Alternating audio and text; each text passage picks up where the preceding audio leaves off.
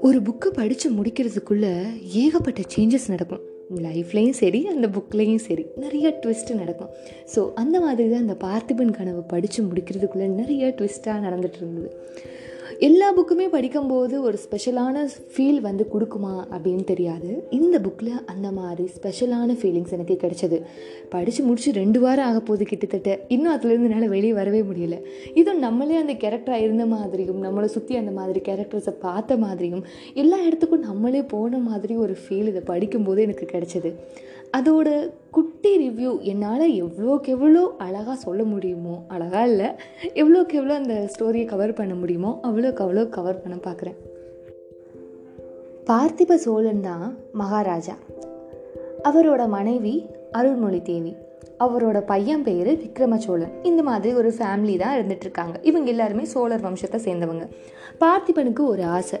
மொத்த நாடுமே நம்மளை பற்றியும் நம்மளோட அந்த புலி சின்னத்தை பற்றி மட்டும்தான் இருக்கணும். நம்மளோட நாடாக மொத்த நாடையும் மாற்றணும் ஸோ அந்த காலத்தில் பாண்டியர் சேரர் சோழர் இந்த மாதிரி இருந்தப்போ மொத்தமும் நம்மளோட கண்ட்ரோலில் இருக்கணும் அப்படின்ற ஒரு ஆசை அவருக்கு இருந்தது. ஆனால் என்ன நடந்தது அப்படின்னா அவர் என்னெல்லாம் ஆசைப்பட்டாரோ அதெல்லாம் பல்லவர்கள் நிறைவேற்றிட்டு இருந்தாங்க. பல்லவர்களோட சின்னம் சிங்கம். இதுதான் உலகம் ஃபுல்லாக இருந்தது. எல்லா இடத்துலையும் அவங்களோட புகழ் எல்லா இடத்துலையும் பரவிட்டு இருந்துச்சு.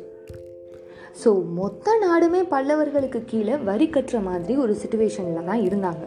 எல்லாருமே அவர்கிட்ட வரி கட்டிட்டுருக்காங்க. எல்லாம் ஓகே ஏன்னா அவர் பெரிய தலை. ஓகேவா அந்த மாதிரி இருந்துட்டு இருந்தாங்க ஆனால் சோழருக்கு நம்மளோட பார்த்திப மகாராஜுக்கு அது பிடிக்கவே இல்லை.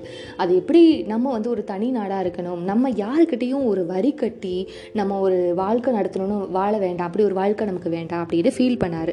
ஸோ வந்து இனிமேல் நான் வரி கட்ட மாட்டேன். நான் என்னோட நாடு சோழ நாடு தனி நாடு அப்படின்றத ஃபீல் பண்ணி இனிமேல் வரி கட்ட மாட்டேன் அப்படின்னு தனியாக அவர் சொன்ன உடனேயுமே பல்லவர்களுக்கு வழக்கம் போல் வர கோவம் தான் அது எப்படி எப்படி நீங்கள் வந்து வரி கட்டாமல் இருக்க முடியும்? எல்லாருமே எனக்கு கீழே இருக்கீங்க.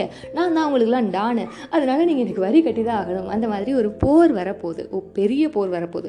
சோழர்கள் குட்டி பல்லவர்கள் பெருசு. அப்போ போரோட அந்த எவ்வளோ மக்கள் இருப்பாங்க அந்த போர் வீரர்கள் எவ்வளோ இருப்பாங்க அப்படின்றத நீங்களே இமேஜின் பண்ணிக்கோங்க. எவ்வளோ பெருசாக நடக்கும் அப்படின்றத. இவங்ககிட்ட குட்டியாக தான் இருக்காங்க பீப்புள் ஆனால் அவங்கக்கிட்ட நிறைய பேர் இருக்காங்க. ஸோ சண்டையில் ஈஸியாக ஜெயிக்க போகிறது பல்லவர்கள் தான் அப்படின்றது ஊருக்கே தெரியும். அவங்களுக்கும் சரி இவங்களுக்கும் சரி. அது நல்லாவே தெரியும். எப்படினாலும் பல்லவர்கள் தான் ஜெயிக்க போகிறாங்க ஆனால் இதை நான் அவ்வளோ ஈஸியாக அக்செப்ட் பண்ணிக்கிட்டு அந்த வரியை நான் கட்ட மாட்டேன் அப்படின்னு நிற்கிறாரு நம்ம பார்த்திப சோழன். ஸோ எப்படியும் நம்ம போர் தான் பண்ண போகிறோம் அப்படின்னு ஃபிக்ஸ் ஆகிடுச்சு ஸோ அருள்மொழி தேவிக்கு கொஞ்சம் க கஷ்டமாக இருக்குது ஏன்னா தன்னோட ஆசைப்பட்ட காதலிச்சு கல்யாணம் பண்ணிக்கிட்ட கணவரை வந்து போர் மூலியமாக இழக்க போகிறோம் அப்படின்றத அவங்களால ஏற்றுக்க முடியல. என்னதான் கஷ்டப்பட்டு அந்த போரில் வந்து இவர் ஈடுபட்டாலுமே கூட அதில் வெற்றி பெறுறது ரொம்ப கஷ்டமான விஷயம் அப்படின்றது அவங்களுக்கும் நல்லா தெரியும். ஊரில் இருக்க எல்லாத்துக்குமே தெரியும். ஏன்? நம்ம பார்த்திப மகாராஜாவுக்கு கூட அது நல்லாவே தெரியும். இருந்தாலும் விட்டு கொடுக்குற மனப்பான்மையில் அவங்க இல்லை. அதனால் தன்னோட மகனுக்கு அதுக்கடுத்து நீ என்னென்ன செய்ய போகணும் செய்யணும் அப்படின்ற விஷயங்களை சொல்லி கொடுத்துட்டே இருக்காரு. அந்த மாதிரி சுச்சுவேஷனில் அவர் ஒரு இடத்துக்கு கூட்டிகிட்டு போகிறாரு அதாவது விக்ரம சோழனை வந்து பார்த்திப சோழன் வந்து ஒரு இடத்துக்கு கூட்டிகிட்டு போகிறாரு ஒரு குகை மாதிரி இருக்குது அந்த இடத்துக்கு கூட்டிகிட்டு போகிறாரு கூடவே பொன்னன் அப்படின்ற ஒருத்தரும் போகிறாரு ஸோ இந்த ஃபுல் ஸ்டோரியிலையுமே நம்ம கூட வந்துட்டே இருக்கிறது யாருன்னு பார்த்தீங்கன்னா பொன்னன் வள்ளி. இந்த பொன்னனும் வள்ளி யார் அப்படின்னு பார்த்தீங்கன்னா நம்மளோட காவிரி நதி இருக்கு இல்லையா? காவிரி நதி எங்கே இருக்குன்னு உங்கள் எல்லாத்துக்குமே தெரியும். ஸோ அந்த காவிரி நதி கிட்ட அவங்களோட வீடு இருக்குது அந்த பொன்னன் வள்ளியோட வீடு இருக்குது பொன்னன் வந்து படகு ஓட்டுறவர். யாராவது அதாவது கரைக்கு அதாவது ஆற்றுக்கு அந்த பக்கம் கரைக்கும் இந்த பக்கம் கரைக்கும் அவங்கள கொண்டு போய் சேர்க்கறது தான் அவரோட வேலை. அந்த மகாராஜா குடும்பத்துக்கே அவர் ரொம்ப செல்லம்னு வச்சுக்கோங்க. ரொம்ப ஹெல்ப் பண்ணுற மாதிரி ரொம்ப ஃபேமிலி ஃப்ரெண்டு மாதிரி ஒரு ஆள் தான் பொன்னன். ஸோ பொன்னன் விக்ரமன் பார்த்திப மகாராஜா இவங்க மூணு பேரும் சேர்ந்து ஒரு குகைக்கு போகிறாங்க அந்த குகையில் பயங்கரமான ஒரு அழகழகான சிற்பங்கள் ஓவியங்கள் எல்லாமே இருக்குது எல்லாமே ரொம்ப டேரெக்டாக பார்த்து வரைஞ்ச மாதிரி இருக்குது கற்பனையிலேருந்து வரைஞ்ச மாதிரி இல்லை. டேரெக்டாக ஒரு விஷயங்களை பார்த்து அப்படியே வரைஞ்ச மாதிரி இருக்குது அதை பார்த்துட்டு விக்ரமனுக்கு அவ்வளோ பெரிய ஷாக் எப்படிப்பா இதெல்லாம் இங்கே இருக்குது அப்படின்னு கேட்டப்போ இதெல்லாமே நான் வரைஞ்சது தான் அப்படின்னும் போது இவங்களுக்குள்ளே இவ்வளோ டேலண்ட் இருக்கும்போது இதை ஏன்பா அப்படி இருட்டுக்குள்ளே போட்டு வச்சுருக்கீங்க? வெளியே காட்டலாம்ல? எவ்வளோ புகழ் கிடைக்கும் உங்களுக்கு? அப்படின்னு கேட்டப்போ இல்லை இந்த புகழ் இப்போ வெளியே வரக்கூடாது. ஏன்னா என்னை விட பல்லவர்களோட புகழ் தான் இந்த இடத்துல அதிகமாக இருக்குது உங்களுக்கே தெரியும் பல்ல பல்லவர்கள் தான் வந்துட்டு மகாபலிபுரம் இந்த மாதிரி சிற்பக்கலையில் ரொம்ப வல்லவர்கள் அப்படின்னு உங்களுக்கே தெரியும். ஸோ அதோட இதெல்லாம் ஜுஜுபி அப்படின்னு அவர் ஃபீல் பண்ணிவிட்டு என்ன நீ பாராட்டினில்லை இப்போ என் மகன் என்னை பாராட்டிட்டான். இதுக்கு மேலே எனக்கு இது வேண்டாம். எப்போ நம்மளோட புகழ் அவங்கள விட அதிகமாகுதோ அப்போ இந்த விஷயங்கள்லாம் வெளியே வரட்டும் அப்படின்னு அவர் ஃபீல் பண்ணுறாரு அது மட்டும் இல்லாமல் இன்னொரு ரெண்டு பொக்கிஷங்களுமே அவருக்கு வந்து எடுத்துக்காட்டுறாரு. விக்ரம சோழனுக்கு அவரோட அப்பா வந்து எடுத்துக்காட்டுறாரு. அந்த ரெண்டு பொருள் என்ன அப்படின்னு பார்த்தீங்கன்னா ஒரு திருக்குறள் இருக்கு இல்லையா? திருக்குறள் ஓலைச்சுவடி இருக்கு இல்லையா? அதையும் அப்புறம் வந்து ஒரு வாள் அவங்க ஃபேமிலி ஃபேமிலியாக யூஸ் பண்ணிட்டு இருந்த ஒரு வாளையும் வந்து எடுத்து கொடுத்து இதுதான் ஒரு பெட்டியில் இருக்குது இனிமேல் இதுதான் உன்னோட பொக்கிஷம். இதை நீ பத்திரமா வச்சுக்கணும். நீ எப்போ வந்து ராஜாவாக அந்த இடத்துல போய் உட்கார போறியோ அப்போ அது உங்ககிட்ட இருக்கணும் அப்படின்னு சொல்லிட்டு அந்த இடத்த விட்டு வெளியே வராங்க. அதுக்கடுத்து போருக்கும் தயாராகிறாங்க. போருக்கும் தயாராயாச்சு போரும் தொடங்கிருச்சு. இவங்களோட ஆட்கள் கம்மி. அதாவது சோழர்களோட ஆட்கள் கம்மி. கிட்டத்தட்ட ஒரு பத்தாயிரம் பேரும் என்னமோ தான் இருக்காங்க. ஆனால் பல்லவர்களோட ஆட்கள் அதிகம். அது மட்டும் இல்லாமல் பல்லவ மகாராஜா நரசிம்மவர்மனும் சேர்ந்து வராரு போர் புரியறதுக்கு. இந்த மாதிரி போர் பண்ணிட்டாங்க. நமக்கு தான் ஆரம்பத்திலே தெரியுமே எப்படினாலும் சோழர்கள் எல்லாமே கோ- காலியாக தான் போகிறாங்கன்னு ஸோ அதே மாதிரி எதிர்பார்த்த மாதிரி எல்லாருமே வீழ்த்திட்டாங்க. ஸோ நம்மளோட பார்த்திப மகாராஜாவும் அந்த இடத்துல சாகுற தருவாயில் அவர் வந்து படுத்திருக்காரு. அந்த இடத்துல அந்த நேரம் பார்த்து ரொம்ப இருட்டாயிடுச்சு. அந்த காவேரி நதிக்கரை இருக்கு இல்லையா? அந்த இடத்துக்கு வந்து போர் நடந்து அந்த இடத்துல தான் போர் நடந்திருக்கு. ஃபுல்லாமே ரெட் கலரில் ஃபுல்லாக பிளட்டாக இருந்தால் எவ்வளோ எவ்வளோ எப்படி இருக்கும் சகிக்க கூட முடியாத மாதிரி ஒரு அந்த ஆற்று மண் ஃபுல்லாமே ரெட் கலரில் மாறி இருக்கு. அந்த டயத்தில் ஒரு சிவனடியார் மாதிரி நம்மலாம் பார்த்துருக்கோம்ல சாமியார்லாம் பார்க்குறோம் இல்லையா? அதாவது நல்லா தான் இருப்பாங்க பட் பிச்சை எடுக்கிறதுக்காக அந்த மாதிரி சில பேர் சாமியார் மாதிரி வேஷம் போட்டுட்ருப்பாங்க இல்லையா? அந்த மாதிரி ஒரு கேரக்டர் வந்து அந்த நதிக்கரைக்கிட்ட வந்துட்டுருக்காரு வந்துட்டு இருக்கிறத பார்த்தா கருப்பு கலரில் பெரிய பெரிய உருவங்கள்லாம் சிதஞ்சிருக்கு. அப்புறம் தான் அதை ஐடென்டிஃபை பண்ணுறாரு இது எல்லாமே யானை. அதாவது போருக்கு கொண்டு வந்த யானைகள் எல்லாமே செத்து போய் கிடக்கு. அந்த பத்தாயிரம் பேரில் ஒரு ஆள் கூட பேலன்ஸ் இல்லை அப்படின்றது தான் அதில் கவலைப்படுறதுக்கூடிய விஷயம். ஸோ கிட்டத்தட்ட அவர் கண்டுபிடிச்சு தேடி பார்த்திவ மகாராஜா கிட்டே வந்துட்டார். அவருக்கு அப்போ தான் உயிர் வந்து ஊசலாடிட்டு இருக்கு கொஞ்சோன்னு உயிர் இருக்குது மூச்சு விட்டுட்டு இருக்காரு அவருக்கு வந்து சுயநினைவோடு இருக்காரு. அது சாக போகிறதுக்கு கொஞ்ச நேரத்துக்கு முன்னாடி. அந்த நம்மளோட சிவனடியார் வந்து அதை கண்டுபிடிச்சிட்டாரு. அந்த சிவனடியாரை பார்த்ததுமே பார்த்திப மகாராஜுக்கு அவ்வளோ சந்தோஷம். எனக்கு என்னமோ சிவனே நேரில் வந்து இறங்கி நின்ன மாதிரி இருக்குது நீங்கள் வந்து சாமி தானே அப்படின்னு கேட்டப்போ அவர் சொல்கிறாரு இல்லை இல்லை நான் சாமிலாம் கிடையாது. நானும் சாதாரணமான மனுஷன் தான். நீங்கள் நீங்கள் தானே பார்த்திப மகாராஜா? உங்களோட பெருமை தான் இப்போ உலகம் ஃபுல்லாக பேசிகிட்டு இருக்காங்க. அதாவது ஊர் ஃபுல்லாக பேசிகிட்டு இருக்காங்க. ஏன்னா நம்மளோட படை அளவு இவ்வளோதான் தெரிஞ்சும் வரி கட்ட மனசு வரல. நான் தனிநாடாக தான் இருப்பேன். தைரியமாக போர் பண்ண உங்களை பற்றி எல்லாருமே பேசிகிட்டு இருக்காங்க. அப்படின்னு சொல்லிட்டு அந்த பார்த்திப மகாராஜா திரும்ப கேட்குறாங்க யாராவது உயிரோடு இருக்காங்களா அப்படின்னு கேட்டப்போ இல்லை எல்லாருமே மாண்டுட்டாங்க. அப்படின்னு வந்துட்டு அந்த சிவ சிவனடியார் சொல்கிறாரு அதுக்கு வந்து ரொம்ப சந்தோஷப்படுறாரு. ஓகே நம்ம நம்மள வந்து எல்லோரும் சித்தாலும் பரவாயில்ல. நம்மளோட கொள்கையை வந்து விட்டு கொடுக்கக்கூடாது அப்படின்ற மனப்பாங்கில் அவர் இருக்கார். அப்போது அந்த சிவனடியார்கிட்ட நம்ம பார்த்திப மகாராஜா ஒரு மூணே மூணு ஒரு ரிக்வஸ்ட் மாதிரி கேட்குறாரு. சாகிறதுக்கு முன்னாடி இருக்க அந்த ஆசைன்னு சொல்லுவோம்ல மூணே மூணு ஆசையை மட்டும் நீங்கள் நிறைவேற்றி தருவீங்களா அப்படின்னு சிவனடியாரை பார்த்து கேட்குறாங்க அதில் ஃபஸ்ட்டு விஷயம் என்ன அப்படின்னு பார்த்தீங்கன்னா சோழ நாடு அப்படின்னு தனிப்பட்ட நாடாக இருக்கணும். எந்த நாட்டு கீழேயும் வரி கட்டி வாழ்கிறதுக்கு அவங்க அந்த மக்களுக்கு இருக்கக்கூடாது. நம்ம இண்டிபெண்ட்டான ஒரு நாடாக இருக்கணும் அப்படின்னு கேட்குறாரு செகண்ட் ஆசை என்ன அப்படின்னு பார்த்தீங்கன்னா புலிக்கொடி அவங்களோட கொடியில் சிம்பிள் வந்து புலி. ஸோ அந்த புலிக்கொடி வந்து தூர தூர தேசங்களுக்கும் போகணும். அதாவது கடல் தாண்டி கூட புலி கொடி வந்து பறக்கணும் அப்படின்னு ஒரு ஆசைப்படுறாரு. மூணாவது விஷயம் என்ன அப்படின்னா தன்னோட மகன் விக்ரம சோழன் வந்துட்டு ரொம்ப ஒரு ஸ்ட்ராங்காக ரொம்ப இண்டிபெண்ட்டான ஒரு வீரனாக வரணும். எதுக்காகவும் தன்னை டிபெண்ட் பண்ணிக்காம யார் மேலேயும் டிபெண்ட் பண்ணி இருக்காம தானே ஒரு தனிப்பட்ட அரசனாக அவன் வரணும். எது மேலே ஆசை இல்லாமல் அவன் வாழணும். அப்படின்ற மூணு ஒரு விஷயம் வந்துட்டு சிவனடியார்கிட்ட அவர் கேட்குறாரு ஸோ சிவனடியார் வந்து அதை கேட்டு முடிச்சுட்டு கண்டிப்பாக அதை என்னால் முடிஞ்சளவு நான் நிறைவேற்றுறேன் அப்படின்னு சொல்கிறாரு ஸோ அதுக்கு முன்னாடி உங்க நீங்கள் யாருன்றதை எனக்கு சொல்லுங்கள் அப்படின்னு பார்த்தி மகாராஜா கேட்குறாரு கேட்டதுமே தன்னோட பொய்யான அந்த தாடி மீசை முடி எல்லாத்தையும் கழிச்சிட்டு காட்டின உடனே அவருக்கு ஒரு ஷாக்கு கண்ணு மேலே போய் அப்படியே மூச்சும் போயிடுது இதோட ஃபஸ்ட்டு சாப்டர் முடியுது. எல்லா ஸ்டோரியிலையுமே வில்லன் இருப்பாங்க. வில்லன் இருந்தால் தான் சுவாரஸ்யமாகவும் இருக்கும். ஸோ இதில் நமக்கு தெரிஞ்ச நல்ல பெரிய வில்லன் யார் அப்படின்னு கேட்டிங்கன்னா நம்மளோட நரசிம்மவர்மன். அவர் கூட தான் இப்போ போர் புரிஞ்சு நம்மளோட பார்த்திப சோழனும் வந்து இறந்து போயிருக்காரு. அதை தாண்டி நம்ம ஊருக்குள்ளேயே சில பேர் இருப்பாங்க இல்லையா? நம்ம கூடயே இருந்து குழிப்பறிக்கிற கேரக்டர்னு இருப்பாங்களே அது யாருன்னா நம்மளோட பார்த்திப சோழனோட தம்பி. தம்பின்னு சொல்ல முடியாது. அப்படி இப்படின்னு கொஞ்சம் தப்பாக பிறந்த ஒரு தம்பின்னு வச்சுக்கோங்க. அவர் பேர் மாரப்ப பூபதி. இவர் தான் ரொம்ப எப்படி சொல்கிறது கூடயே இருந்து குழிப்பறிக்கிற கேரக்டர் கூடவே இருப்பாங்க. ஆனால் குழி பறித்து விட்ருவாங்க இல்லையா? நமக்கு தெரிஞ்ச கேரக்டர் நம்ம எல்லாருக்கும் பழக்கப்பட்ட ஒரு கேரக்டர் அந்த மாதிரி கேரக்டர் தான் மாரப்ப பூபதி. இவர் கூடையே தான் இருப்பார். எப்பப்பெல்லாம் நல்ல விஷயம் நடக்க போதோ அப்பப்பெல்லாம் தலையிடாமல் நகண்டுக்கிறது முடிஞ்சளவு கெட்டதை செய்கிறது இந்த மாதிரி விஷயங்கள்லாம் ஈடுபட்டுருக்காரு இருக்காரு. அந்த மூணு ஆசையும் எப்படியாவது நிறைவேற்றி கொடுக்கணும் அப்படின்னு சொல்லிட்டு நம்ம சிவனடியார் பார்த்திப மகாராஜாவோட அரண்மனைக்கு வராரு. அதாவது சோழ நாட்டுக்கு வராரு. வந்த உடனே இந்த மாதிரி என்கிட்ட அந்த மூணு ஆசையை சொன்னார் அவர். நான் அதை முடிஞ்ச அளவுக்கு கண்டிப்பாக அவங்களுக்கு கூட இருந்து ஹெல்ப் பண்ணி தரேன் அப்படின்னு சொல்லிட்டு அப்பப்போ அந்த ஸ்டோரியில் வந்து வந்து வந்து வந்து வந்து வந்து காணாமல் காணாமல் போயிட்டே இருக்காரு. ஆனால் கடைசி வரையும் அவர் யாருன்னு நம்ம யாருக்குமே தெரியறதே கிடையாது. எப்போல்லாம் அந்த குடும்பத்துக்கு ஒரு கஷ்டம் வருதோ அப்பப்போலாம் அவர் வந்து நின்று ஏதாவது ஒரு ஹெல்ப்பு அட்வைஸு மோட்டிவேட் ஏதாவது ஒன்று பண்ணிக்கிட்டே இருப்பார். அந்த காலத்தில் ஒரு பழக்கம் உண்டு. அதாவது நம்மளோட நாடு ரொம்ப பிரிக்கப்பட்டு இருந்தது இல்லையா பாண்டியன் சேரர் சோழர் பல்லவர்கள் இந்த மாதிரி பல பேர் இருந்தப்போ எப்படியாவது ஒற்றுமையை வர வைக்கணும் அப்படின்னு சொல்லிட்டு அவங்களோட பிள்ளைங்களை வந்து கல்யாணம் பண்ணி கொடுப்பாங்க. இப்போ இவருக்கு ஒரு மகளோ இல்லை சோழர்களுக்கு சோழருக்கு ஒரு பையனோ இருந்து பாண்டியருக்கு ஒரு மகளோ இருந்தால் அவங்க ரெண்டு பேரையும் கல்யாணம் பண்ணி கொடுத்து ஒரு ஒற்றுமையை உண்டாக்குறதுக்காக இந்த மாதிரி பழக்க வழக்கங்கள் உண்டு. இந்த மாதிரி தான் அருள்மொழி தேவியை முதல் முதல்ல நம்மளோட நரசிம்மவர்மனுக்கு கல்யாணம் பண்ணி கொடுக்கணும்னு பேசியிருக்காங்க. ஆனால் அருள்மொழி தேவிக்கு நம்மளோட பார்த்திப சோழனை பிடிச்சதுனால கல்யாணம் பண்ணிக்கிட்டாங்க. இது அப்போ இருந்தே கிளாஸ் இருந்துட்டு இருந்தது. கடைசியாக அவர் போட்டு தள்ளிட்டாரு. நம்ம மகாபலிபுரத்தில் இருக்க சிற்பங்களை நம்ம எல்லாருமே பார்த்துருப்போம் இல்லையா? ஸோ அது அந்த காலத்தில் தான் அதெல்லாம் சிலை வடிச்சிட்டு இருந்திருக்காங்க. இந்த ஸ்டோரி நடக்குது இல்லையா? இந்த காலத்தில் தான் அதெல்லாம் சிலை வடிச்சிட்டு இருந்திருக்காங்க. ஸோ அதோட பெருமை எப்படி அவரோட பெருமை எப்படின்னு இப்போ நம்மளால் நினச்சி பார்க்குற ஒரு சின்ன எக்ஸாம்பிள் தான் அது. ஸோ அந்த அளவுக்கு அவரோட புகழ் இருந்துகிட்டே இருந்திருக்கு. எல்லா பக்கமும் அவரை தெரிஞ்சிருக்கும். எல்லாருக்கும் அவரோட புகழ் தெரியும். எல்லாரும் அவருக்கு கீழே ஒரு நாடாக இருக்கிறதுக்கு அதாவது வரி கட்டி அவரோட கீழே ஒரு நாடாக இருக்கிறதுக்கு ரொம்ப பெருமைப்பட்டுட்டு இருந்த டைம் அது. அவருக்கு அவரோட ஒய்ஃப் வந்து இறந்து போயிடுறாங்க. அவருக்கு ஒரு மகள் குந்தவியும் மகனும் மட்டும்தான் இருக்காங்க. எனக்கு ரொம்ப க்ளோஸாக பிடிச்ச கேரக்டர்னால் அந்த குந்தவி தேவி தான். ஏன்னா எவ்வளோக்கு எவ்வளோ சேட்டை பண்ணணுமோ இப்போ ஒரு பொண்ணு எவ்வளோக்கு எவ்வளோ சேட்டை பண்ணுவா வாயடியாக இருப்பாளோ அதே மாதிரி தான் அந்த கேரக்டர் ஊரே பார்த்து பயந்துட்டுருக்கோம் அவங்க அப்பாவுக்கு. இவன் மட்டும் தைரியமாக போய் நின்று வம்புழுப்பா அவங்க அப்பாவை. ஸோ இந்த மாதிரி குறும்புத்தனமான ஒரு கேரக்டர் தான் குந்தவி. எப்போதுமே ஒரு ஸ்டோரி எல்லா படங்கள்லையும் நடக்கும் இல்லையா? அந்த மாதிரியே இந்த குந்தவிக்கும் நம்ம விக்ரமனை பிடிச்சி போயிடுது ஒரு நாள் ஒரு சமயம் இதே மாதிரி விக்ரமன் வந்து நம்மளோட நரசிம்மவர்மனை எதிர்த்து திரும்ப தன்னோட கொடி தன்னோட புலி கொடியை வந்து அவரோட நாட்டில் ஏற்றுறாரு சிங்கக்கொடியை இறக்கிட்டு புலிக்கொடியை ஏற்றின உடனே திரும்ப ஒரு சண்டை வருது. அதில் வந்து விக்ரமனை நம்ம காஞ்சிபுரத்துக்கு திரும்ப கூட்டிகிட்டு வரும்போது ரோட்டில் கூட்டிகிட்டு வந்துட்டு இருக்கும்போது குந்தவிக்கு அவரை பார்த்ததுமே பிடிச்சி போச்சு.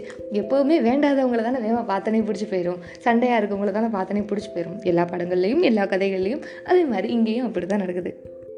அரசரோட அனுமதி இல்லாமல் புலிக்கொடியை தன்னோட நாட்டில் ஏற்றினால அவருக்கு ஒரு தண்டனை கொடுக்குறாங்க. என்னென்னா நாடு கடத்தணும் அப்படின்னு முடிவு பண்ணிட்டாங்க. ஸோ நாடு கடத்துறதுக்கும் முடிவாயிருச்சு. அதனால கப்பலில் ஏற்றுறாங்க கப்பலில் ஏற்றி கண்காணாத ஒரு தீவுக்கு கொண்டு போகிறதா ஒரு பிளான் பண்ணிட்டாரு நம்மளோட நரசிம்மவர்மன். அந்த டைம் பார்த்து அவர் கப்பலில் போகிறாரு குந்தவி தேவி அவரை பார்க்கணும் இல்லையா? லவ் பண்ணிட்டாங்களே. பார்த்தோடனே ஃபஸ்ட் சைடில் வேற லவ் அதனால் ஓடி போகிறாங்க கப்பல் கிளம்பி போகுது. இவங்க போய் நிற்கிறாங்க பார்த்த உடனே இந்த அம்மாவுக்கு கண்ணில் தண்ணி நிற்கிது ஐயோயோ கிளம்பிட்டானே. பக்கத்தில் கூட போய் பேச முடியலையே அப்படின்னு சொல்லிட்டு. அவனும் அவங்கள பார்க்குறாரு. அதை விக்ரமனும் குந்தவியை பார்த்துட்டு படக்குன்னு திரும்பிக்கிட்டாரு. ரொம்ப கெத்து தானா? அந்த மாதிரி திரும்பிக்கிட்டாரு. இந்த அம்மா கண்ணு கலங்கி நிற்கிது ஆனால் அவர் நோட் பண்ணிட்டாரு. அந்த பொண்ணு வந்து கண்ணு கலங்கி நிற்கிறா நேற்று போகும்போது பார்த்த பொண்ணு தானே அப்படின்னு ஐடென்டிஃபை பண்ண தெரியுது. பக்கத்தில் அந்த பொண்ணு திரும்பி பார்த்தா அந்த சிவனடியார் அங்கே நின்று கை காட்டிட்டு இருக்காரு நம்மளோட விக்ரமனுக்கு. அப்போ குந்தவிக்கு ஒரு கோவம். மொத்த செயலும் இந்த சிவனடியார் தூண்டி விட்டு தான் நடக்குது. ஸோ இந்த சிவனடியார் யாருன்னு கண்டுபிடிச்சி அப்பாட்ட போட்டு கொடுத்துட்டோன்னா அவனை காப்பாற்றிடலாம் அப்படின்னு அவன் பிளான் பண்ணுறான் விக்ரமன் கப்பலில் போயிட்டே இருக்கும்போது இருட்டாயிருது. ஒரு கொஞ்ச நாள் ட்ராவல் பண்ண வேண்டியது இருக்குது கப்பல்லையே. ஸோ இருட்டாயிருது. ஒரு நாள் முதல் நாள் இருட்டாகுது. இருட்டான உடனே தன்னோட அம்மாவை பற்றியும் தன்னோட ஊரை பற்றியும் கவலை வர சூழ்லுது அது மட்டும் இல்லாமல் தன்னோட அப்பா இவர் மேலே வச்சுருக்க அந்த தீராத நம்பிக்கை எல்லாமே ஞாபகம் வருது. அந்த நிலவு ஒளி வந்து கடல் மேலே படுது. அதை பார்த்த உடனேமே அவருக்கு வந்து அந்த வரும்போது நம்ம வரும்போது ஒரு பொண்ணு கண்ணு கலங்கி நின்னாலே அப்படின்னு சொல்லிட்டு அந்த பொண்ணோட கண்ணுக்கு தேடி போகுது. ஆமாம் குந்தவியோட கண்ணு ஞாபகம் வருது. இவர் போய் அங்கே இறங்குற வர அவளோட தாட்ஸ் அவளை விட்டு போகவே இல்லை. கிட்டத்தட்ட அந்த தீவுக்கு போயாச்சு. தீவுக்கிட்ட நெருங்கும் போது அந்த கப்பலில் இருக்க ஆட்கள் கேட்குறாங்க உங்களுக்கு நீங்கள் தெரியும் இல்லையா? உங்களை நாங்கள் இங்கே இறக்கி விட போகிறோம் நீங்கள் தான் நீங்கள் அந்த இடத்துக்கு போயிடணும் அந்த தீவுக்கு போன பிறகு நீங்கள் திரும்பி பார்க்கக்கூடாது இதுதான் மன்னரோட ஆணை அப்படின்னு சொல்லிட்டு கப்பல்லேருந்து விக்ரமனை கீழே தூக்கி போட்டு திரும்ப கிளம்பிடுறாங்க. இவரும் தீவுக்குள்ளே போய் பார்த்தா இவர் ஆச்சரியப்படுற மாதிரி எல்லாமே நடக்குது. ஏன்னா அந்த ஊரே ஒரு திருவிழா மாதிரி இருக்குது இவரை வரவேற்கிறதுக்காக வெயிட் பண்ணிட்டு இருக்காங்க. இது எப்படி நம்ம மருந்து இவங்களுக்கு தெரிஞ்சிருக்குன்னு இவரும் ஷாக்கிங் கூட உள்ளே போனால் நாங்கள் தான் நரசிம்மவர்மர்கிட்ட கேட்டிருந்தோம். இந்த மாதிரி எங்களுக்கு ஒரு அரசரை அனுப்பி வைங்க அப்படின்னு சொல்லி கேட்டிருந்தோம் அப்படிங்கிறது இவர் இவருக்கு ஒன்றுமே புரியல. என்னடா நடக்குது? எப்படியோ நல்லது நடந்தால் சரிதான் அப்படின்னு சொல்லிட்டு இவர் ஊருக்குள்ளே போயிடுறாரு. மூணு வருஷமாக அந்த ஊரில் தான் இருக்கார். இவரோட புகழ் எல்லா பக்கமும் போயிட்டுருக்கு. புலிக்கொடி அந்த நாட்டில் நம்மளோட அவரோட அப்பா நினச்ச மாதிரியே நடக்குது. இவரோட புலிக்கொடி அந்த நாட்டில் பறக்க ஆரம்பிக்குது. கடல் தாண்டியும் பறக்க ஆரம்பிக்குது. மூணு வருஷம் கழித்து தன்னோட அம்மாவை பார்த்தே ஆகணும். அது மட்டும் இல்லாமல் கிளம்பி வரும்போது கண்ணு கலங்கி நின்று அந்த பொண்ணையும் நான் பார்க்கணும் அப்படின்னு சொல்லிட்டு திரும்ப கிளம்புறாரு. நம்மளோட நாட்டுக்கு திரும்ப கிளம்புறாரு. அதாவது நம்மளோட காஞ்சிபுரத்துக்கு வராரு. முக்கியமாக அவர் போக வேண்டிய இடம் என்னமோ நம்மளோட சோழ சோழ தேசத்துக்கு தான். ஆனால் வருது காஞ்சிபுரத்துக்கு. அப்போ தானே அந்த பொண்ணை பார்க்க முடியும். அதனால் வராரு. ஸோ வந்து சேர்றாரு. சேரும்போது ஆக்சுவலி என்ன ஒரு விஷயம் அப்படின்னா நாடு கடத்தப்பட்ட யாருமே திரும்ப வரக்கூடாது. மன்னனோட அனுமதி இல்லாமல் யாருமே வரக்கூடாது. ஆனால் இவர் வராரு. ஸோ வரும்போது ஒரு வேஷம் போட்டுக்கிட்டு வரலாம் இல்லைன்னா மாட்டிக்கலாம்னு சொல்லிட்டு அந்த ரத்தினம்லாம் விற்பாங்க இல்லையா? கல் ரத்தினம்லாம் இருக்கும் இல்லையா? அதெல்லாம் விற்கிற மாதிரி ஒரு வேஷம் போட்டுக்கிட்டு அந்த கப்பலில் வந்துட்டே இருக்காரு வரும்போது ஃபுல்லாமே அந்த ஞாபகம். இங்கே குந்தவிக்கும் அப்படி தான் மூணு வருஷமாக அந்த எப்போதுமே சிரிச்சிட்டு இருக்க அந்த முகமும் காணா துரு துருன்னு இருக்க அந்த செயல்களையும் காணா எப்போதுமே சோகத்தில் இருக்கிற ஒரு முகமாகவே இருந்துட்டு இருந்திருக்கு. அது அவங்க அப்பா நல்லாவே நோட் பண்ணுறாரு நம்ம மகக்கிட்ட ஏதோ குறையுது அப்படின்னு சொல்லிட்டு நோட் பண்ணுறாரு அது மட்டும் இல்லாமல் எனக்கு கல்யாணமே வேணாம். எனக்கு கல்யாணமே வேணாம். அப்படின்னு பேச ஆரம்பிச்சிடுறான் இந்த எல்லா விஷயங்களையும் வச்சு அவங்க அப்பா ஒரு தீர்மானத்துக்கு வராரு. ஏதோ அடிபட்டிருக்கா நம்ம பொண்ணு அப்படின்னு தீர்மானத்துக்கு வராரு. விக்ரம சோழன் திரும்ப காஞ்சிபுரத்துக்கு வந்து இறங்குறாரு. வந்து இறங்கின பிறகு எல்லாமே அவர் வேஷம் போட்டுட்டு தானே இருக்காரு. ஸோ யாரும் கண்டுபிடிக்க மாட்டாங்க அப்படின்னு ஒரு நம்பிக்கை இருக்குது கூடவே ஒரு குள்ளனையும் வச்சுக்கிறாரு. அந்த குள்ளன் கிட்ட தான் அந்த மூட்டை இருக்குது அதாவது அந்த ரத்தனங்கள் எல்லாம் இருக்கு இல்லையா? அந்த மூட்டை வந்து அந்த குள்ளன் கிட்ட கொடுத்து வச்சிருக்காரு. அந்த குள்ளனால் பேசவும் முடியாது காதும் கேட்காது அப்படின்னு யாரோ சொல்லி அந்த குள்ளனை கூட்டிகிட்டு வந்து கூடயே வச்சுக்கிறாரு. அப்போ தானே நம்மளை பற்றி விஷயம் வெளியே வராது அப்படின்றதுக்காக கூட வச்சிருக்காரு. திடீர்னு அங்கே ஒரு ஷாக்கிங்கான விஷயம் என்ன நடக்குது அப்படின்னு பார்த்தீங்கன்னா அந்த மாரப்ப போகுதுன்னு சொன்னேன்ல கூட இருந்து குளிபறிக்கிற கேரக்டர் அவர் அங்கே வராரு. இதை பார்த்தோன்னே அவனுக்கு ஒரே ஷாக்கு என்ன இப்போ இங்கே இருக்கா? அப்படின்னு பார்த்தா அப்புறம் சொல்கிறாரு இந்த மாதிரி நீ யாருப்பா? அப்படின்றது ரெண்டு பேர்த்து பார்த்துறாங்க ரெண்டு பேரும் டேரெக்டாக மீட் பண்ணணும் நீ யாருன்னது இந்த மாதிரி கல்விக்க வந்தேன். அப்படின்னு அப்படியா நம்புற மாதிரி இல்லையே. அப்படின்னு மாதிரி அவரும் கேட்குறாரு அந்த டைம் பார்த்து அந்த குந்தவியும் அங்கே வந்துடுறா. குந்தவிக்கு என்னமோ இவன் தான் அவனோ அப்படின்ற மாதிரி ஒரு டவுட்டு விக்ரமனுக்கு ஒருவேளை இவ தான் அந்த அரசரோட மகளோ அப்படின்ற ஒரு சந்தேகம். அப்படி ஒரு வேளை அரசரோட மகனாக இருந்தால் என்ன பண்ணுறது எப்படி அது சாத்தியமே இல்லை இல்லையா? தன்னோட அப்பாவை கொண்ட ஒரு அரசரோட மகளாக இருந்தால் எப்படி தன்னை காதலிக்க முடியும்? அந்த மாதிரி ஒரு டவுட் இருக்குது ஸோ இது சரிப்பட்டு வராது இங்கே எதுவுமே சரியில்லை. இன்றைக்கே நம்ம போய் அம்மாவை பார்க்க போகலான்னு சொல்லிட்டு உறையூருக்கு கிளம்புறாரு. உறையூருக்கு கிளம்பும்போது அந்த குள்ளன் வந்து என்ன சொல்கிறாருன்னா இப்படி நம்ம டேரெக்டாக போனால் ரொம்ப லேட் ஆகும் அப்படின்னு சொல்லிட்டு சைகையிலேயே இந்த வழி மூலியமாக போகலான்னு காட்டுக்குள்ளே ஒரு வழியை காட்டுறாரு. அங்கே உள்ளே போனான்னா உள்ளே போயிட்டே இருக்கும்போது திடீர்னு நிறைய பேர் வந்து இவருக்குள்ளே ட்ரை பண்ணுறாங்க இவர் முடிஞ்ச அளவு சண்டை போட்டு எல்லாத்தையும் வீழ்த்திட்டு தான் இருக்காரு. ஆனால் ஒருத்தனை கொல்ல போகிறதுக்கு முன்னாடி இவன் கொஞ்சம் துவண்டு போயிடுறான். அந்த எதிர்த்து கொல்ல வந்தவன் விக்ரமனை கொல்ல வரும்போது திடீர்னு ஒருத்தர் வந்து குதிரையில் வந்து அந்த எதிர்த்து கொல்ல வந்தவனை கொண்டு அப்போ தான் அந்த குள்ளனை பார்த்தா அவ ஒரு மாதிரி கக்கப்புக்க கக்கப்புக்குன்னு கேவலமாக சிரிக்கிறான். பேய் சிரிக்கிற மாதிரி குட்டி சாத்தான் சிரிக்கிற மாதிரி சிரிக்கிறான். இவனுக்கு டவுட் இவனுக்கு பேசும் பேச்சும் வராது காதும் கேட்காதுன்னு நினச்சிட்டு இருந்தா இவன் எப்படி இதெல்லாம் பண்ணிட்டு இருக்கான்னு பார்த்தா அவன் திடீர்னு காணாமல் போயிடுறான். அந்த கல் அந்த மூட்டை இருக்கு இல்லையா ரத்தன மூட்டை இருக்கு இல்லையா ரத்தன கல் எல்லாம் மூட்டை. அதை எடுத்துட்டு இவன் நிற்கிறான் விக்ரமன் நிற்கிறான் உடனே அந்த வந்தவர் யார் அப்படின்னு கேட்டால் நான் வந்து படை தளபதி நான் தான் இங்கே தலைவன் இந்த படைகளுக்கு.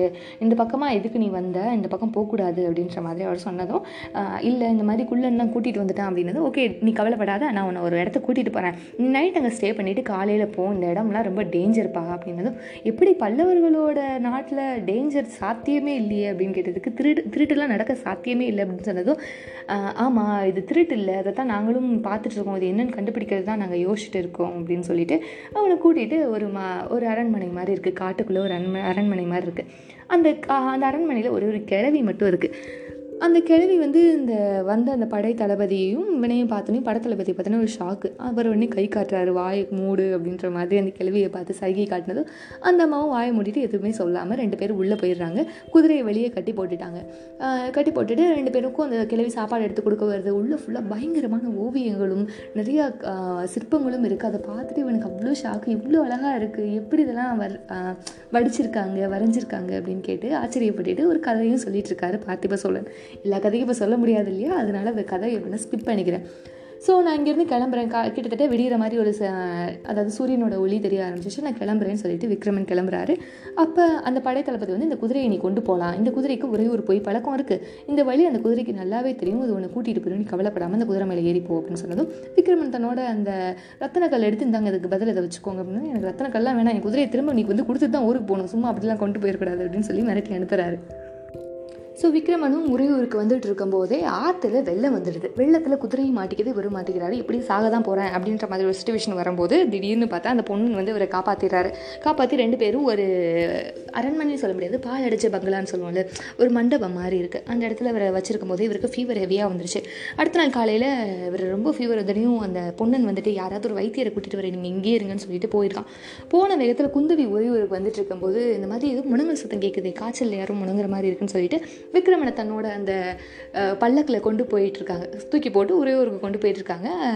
திரும்பி வந்து பொண்ணுன்னு பார்த்தா நம்மளோட இவனை காணும் விக்ரமனை காணும்னு ஒரே ஷாக்கு என்னடா போட்டு வச்சு மகாராஜாவை காணாமே அப்படின்னு சொல்லிட்டு ரொம்ப சுற்றி முற்றி பார்த்துட்டு இருக்கும்போது அந்த குள்ளன் இருக்கான் இல்லையா? அவன் திரும்ப அங்கே வந்துட்டான். வந்துட்டு சிரிக்க ஆரம்பிக்கிறான். பொண்ணுன்னு தேடுறதை பார்த்து சிரிக்க ஆரம்பிச்சோன்னா எதுக்கு நீ சிரிக்கிற? அப்படின்னதும் இப்போ தான் உங்களோட மகாராஜாவை வந்துட்டு உங்களோட ராஜாவை இளவரசனை வந்துட்டு நம்மளோட குந்தவி தேவி கூட்டி போயிட்டு இருக்காங்க அப்படின்னதும் அப்போ தான் அவர் நிம்மதி வருது. எப்படியோ அவர் குருவூருக்கு போய் சேர்ந்தால் சரிதான் அப்படின்னு சொல்லிட்டு நிம்மதியாகிறாரு. அந்த டைம் தான் நம்மளோட விக்ரமனோட அம்மா காணாமல் போயிருந்தாங்க. அருள்மொழி தேவி காணாமல் போயிருந்தாங்க. எப்படியாவது அவங்களையும் கண்டுபிடிக்கணுமே அப்படின்னு சொல்லிட்டு சிவனடியாரும் இவரும் சேர்ந்து அருள்மொழி தேவியை தேடி போகிறாங்க அந்த டயத்தில் விக்ரமனுக்கும் குந்தவிக்கும் காதல் நல்லபடியாக மலர ஆரம்பிக்குது. ரெண்டு பேரும் எக்ஸ்சேஞ்ச் பண்ணிக்கிறாங்க. ஆமாம் நான் உனக்கு பிடிச்சிருக்கேன் என்ன உனக்கு பிடிச்சிருக்கேன் எனக்கு உனக்கு பிடிச்சிருக்கேன் அந்த மாதிரிலாம் எக்ஸ்சேஞ்ச் பண்ணிக்கிறாங்க. அந்த டைமில் அவங்க அம்மா வேறு காணாமல் போயிருந்தாங்க இல்லையா? அவங்கள கண்டுபிடிக்கணும் அந்த மாதிரி ஒரு சுச்சுவேஷன் வந்தபோது அவங்க அம்மாவை கண்டுபிடிச்சாச்சு. அந்த டைமில் என்ன ஆகுது அப்படின்னு பார்த்தீங்கன்னா சிவனடியார் வந்து மாற்றிக்கிட்டார் இவர் ஊருக்கும் கிளம்பலாம். அதாவது தன்னோட தனி தீவு இருக்கு இல்லையா? விக்ரமன் இருக்க தனித்தீவு அந்த ஊருக்கு கிளம்ப வேண்டிய டைம் வந்துருச்சு. அவங்க அம்மா கிடச்சிட்டாங்க. எல்லாருமே ஓரளவுக்கு ஓரளவுக்கு ஓகே ஆயிடுச்சு. ஆனால் சிவனடியார் இப்போ மாட்டிக்கிட்டாரு அப்படின்ற ஒரு சுச்சுவேஷன் வந்தபோது நான் ஊருக்கு போகலாமா சிவனடியாரை காப்பாற்ற போகலாமான்னு ஒரு கன்ஃபியூஷனில் வந்து நிற்கிறாரு இவ்வளோ நாள் என் குடும்பத்துக்காக இத்தனை வருஷமாக நான் இல்லாதப்போ கூட என் குடும்பத்துக்காக ஹெல்ப் பண்ண ஒரு ஒரு மனுஷனை விட்டுட்டு நான் என்னோட நலனுக்காக செல்ஃபிஷாக நான் போக மாட்டேன்னு சொல்லிட்டு சிவனடியாரை தேடி அவர் அந்த காட்டுக்குள்ளே போக ஆரம்பிக்கிறாரு. சிவனடியாரை காப்பாற்ற போகும்போது தான் தெரிஞ்சது. நம்மளோட இந்த நம்மளோட சவுத் இந்தியா இருக்குது இல்லையா? இங்கே வந்துட்டு இந்த நரபலி கொடுக்குற விஷயம் வந்து அதிகரிச்சிட்ருக்கு அந்த டயத்தில். இதை கொண்டு வந்தது யார் என்ன அப்படின்றதுலாம் இந்த இடத்துல தான் எல்லாமே வெளிவர ஆரம்பிக்குது. ஸோ சிவனடியாரை கொள்ள அதாவது நரபலி கொடுக்கறதுக்கு தான் கொண்டு போய் வச்சுருந்துருக்காங்க. அந்த இடத்துல எல்லோரும் போயாச்சு சண்டைலாம் நடக்குது சிவனடியாரை காப்பாற்ற போயாச்சு. அங்கே தான் அந்த விஷயமும் புலப்படுது வெளியே. இந்த மாதிரி நரபலி கொடுக்குற விஷயம் வந்து யார் கொண்டு வந்திருக்கா அப்படின்னா ஒரு சமயம் பல்லவர்கள் வந்து அதாவது மகேந்திரவர்மனை வந்து கொன்னதுக்காக புலிகேசியை கொள்றதுக்காக நம்மளோட நரசிம்மவர்மன் படையெடுத்து போகிறாரு அந்த இடத்துல புலிகேசியையும் கொண்டுட்டு புலிகேசியோட தம்பியோட ஒரு கையையும் வெட்டிட்டு இவர் திரும்ப வந்துடுறாரு. இது பெரிய வெற்றி. அதனால தான் இவரோட புகழே பெருசாச்சு. அதாவது நரசிம்மவர்மனோட புகழும் பல்லவர்களோட புகழும் உலகம் ஃபுல்லாக தெரிஞ்சதுக்கு காரணம் வந்து இந்த புலிகேசியை வந்து வீழ்த்தினதுக்கு காரணம் தான் சொல்லலாம். ஸோ ஒரு டைம் வந்துட்டு அதாவது மகேந்திரவர்மனை வந்து புலிகேசி வந்து கொண்டுறாரு இந்த நாட்டுக்கு படையெடுத்து வந்து கொண்டுறாரு ஸோ அதனால் நரசிம்மவர்மனுக்கு கோவம் வந்து தன்னோட அப்பாவை நீ வீழ்த்த போச்சா? நான் வந்து ஒன்று வீழ்த்துறேன்னு சொல்லிட்டு வாதாபிக்கு படையெடுத்து போயிட்டு புலிகேசியும் கொண்டுட்டு அவரோட தம்பியோட ஒரு கையையும் வெட்டிட்டு வந்துடுறாரு. அவனுக்கு அந்த ஆத்திரம் அடங்கவே இல்லை. எப்படியாவது நான் உன்னை பழி வாங்குவேன் நாட்டு மக்களை நான் பழி வாங்குவேன்னு சொல்லிட்டு என்னால் உன் கூட போர் பண்ணி தான் ஜெயிக்க முடியாது. ஆனால் மூட நம்பிக்கையால் ஜெயிக்கலாம்னு சொல்லிட்டு இந்த நாட்டுக்கு வந்து நரபலியை கொண்டு வர ஆரம்பிக்கிறாரு. அப்போ தான் நரபலி அப்படின்ற விஷயம் வந்து இங்கே ரொம்ப வெளியே வர ஆரம்பிக்குது. அதை கொண்டு வந்தது காரணமும் அவன் தான் இந்த விஷயங்கள்லாம் அங்கே தெரிய ஆரம்பிக்குது. அதில் அவரோட தலையும் அங்கே வெட்டப்பட்டு இந்த மாதிரி அவனோட உருவம் தெரிய ஆரம்பிச்சிருது நரபலி அப்படின்ற விஷயம் வந்து இவன் தான் கொண்டு வந்திருக்கான் அப்படின்றது மக்களுக்கு புலப்பட ஆரம்பிக்குது. இது எல்லாமே ஓகே மக்களுக்கு தெரிஞ்சிச்சு. ஆனால் அந்த சிவனடியார் யாருன்னு தெரியணும் இல்லையா? அப்படி தெரியணும் அப்படின்னா நாளைக்கு ஒரே ஊரில் இந்த மாதிரி இத்தனை மணிக்கு சபை கூடும். அங்கே நீங்கள் வந்தீங்கன்னா இவர் யாருன்னு தெரிஞ்சுக்கலாம்ப்பா அப்படின்னு சொல்லி எல்லா மக்களையும் அனுப்பி விட்றாங்க. அதாவது நம்ம பார்த்திம மகாராஜா அந்த ஊரில் இருந்தப்போ போருக்கு முன்னாடி நாள் எவ்வளவு ஒரு திருவிழா கோலமாக இருந்துச்சோ அதே மாதிரி அந்த நாள் திருவிழா கோலம் ஆகுது. ஊர் ஃபுல்லாமே இவ்வளோ பேரும் அவ்வளோ நேரம் முழிச்சிட்டு இருக்காங்க. அந்த சிவனடியார் யாருன்னு கண்டுபிடிக்கணும் கண்டுபிடிக்கணும் கண்டுபிடிக்கணும். அது மட்டும் இல்லாமல் விக்ரமனுக்கும் குந்தவிக்கு இருக்குது காதல் கதை வேறு. அப்பப்போ அங்கங்கே நாலு பேர் எசக்கு பசக்காக பேசிகிட்டு இருக்காங்க அடுத்த நாள் காலையில் அடுத்த நாள் ஈவினிங் சபை வந்து கூடுது. எல்லாரும் அவங்கவுங்க இடத்துல இருக்காங்க. எல்லாருமே ஒன்றா வந்தாச்சு.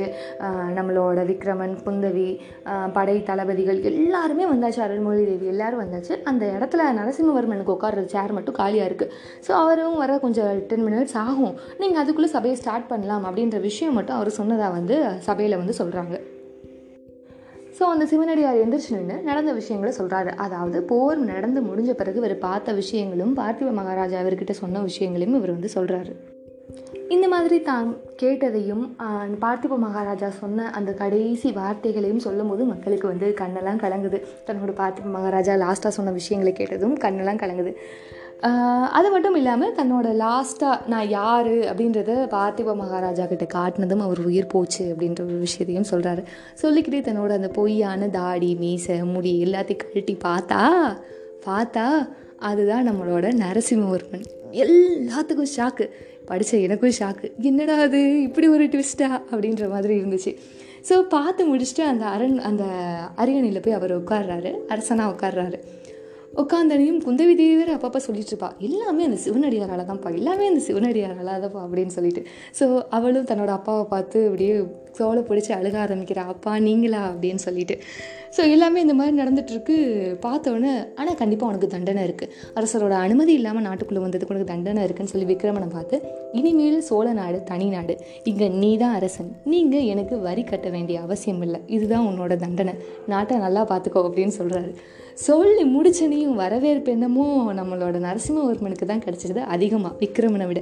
அப்புறமா பொண்ணும் சும்மா இல்லாமல் நம்ம விக்ரமன் நம்ம சொல்லணும் இல்லையா? விக்ரமன் வாழ்க அப்படின்னு கத்தி விக்ரமனுக்கும் வாழ்க வாழ்கன்னு சொல்கிறாங்க ரெண்டு பேத்துக்கும் கல்யாணமும் நடக்குது. விக்ரமனுக்கும் குந்தவிக்கும் நல்லபடியாக கல்யாணம் நடக்குது.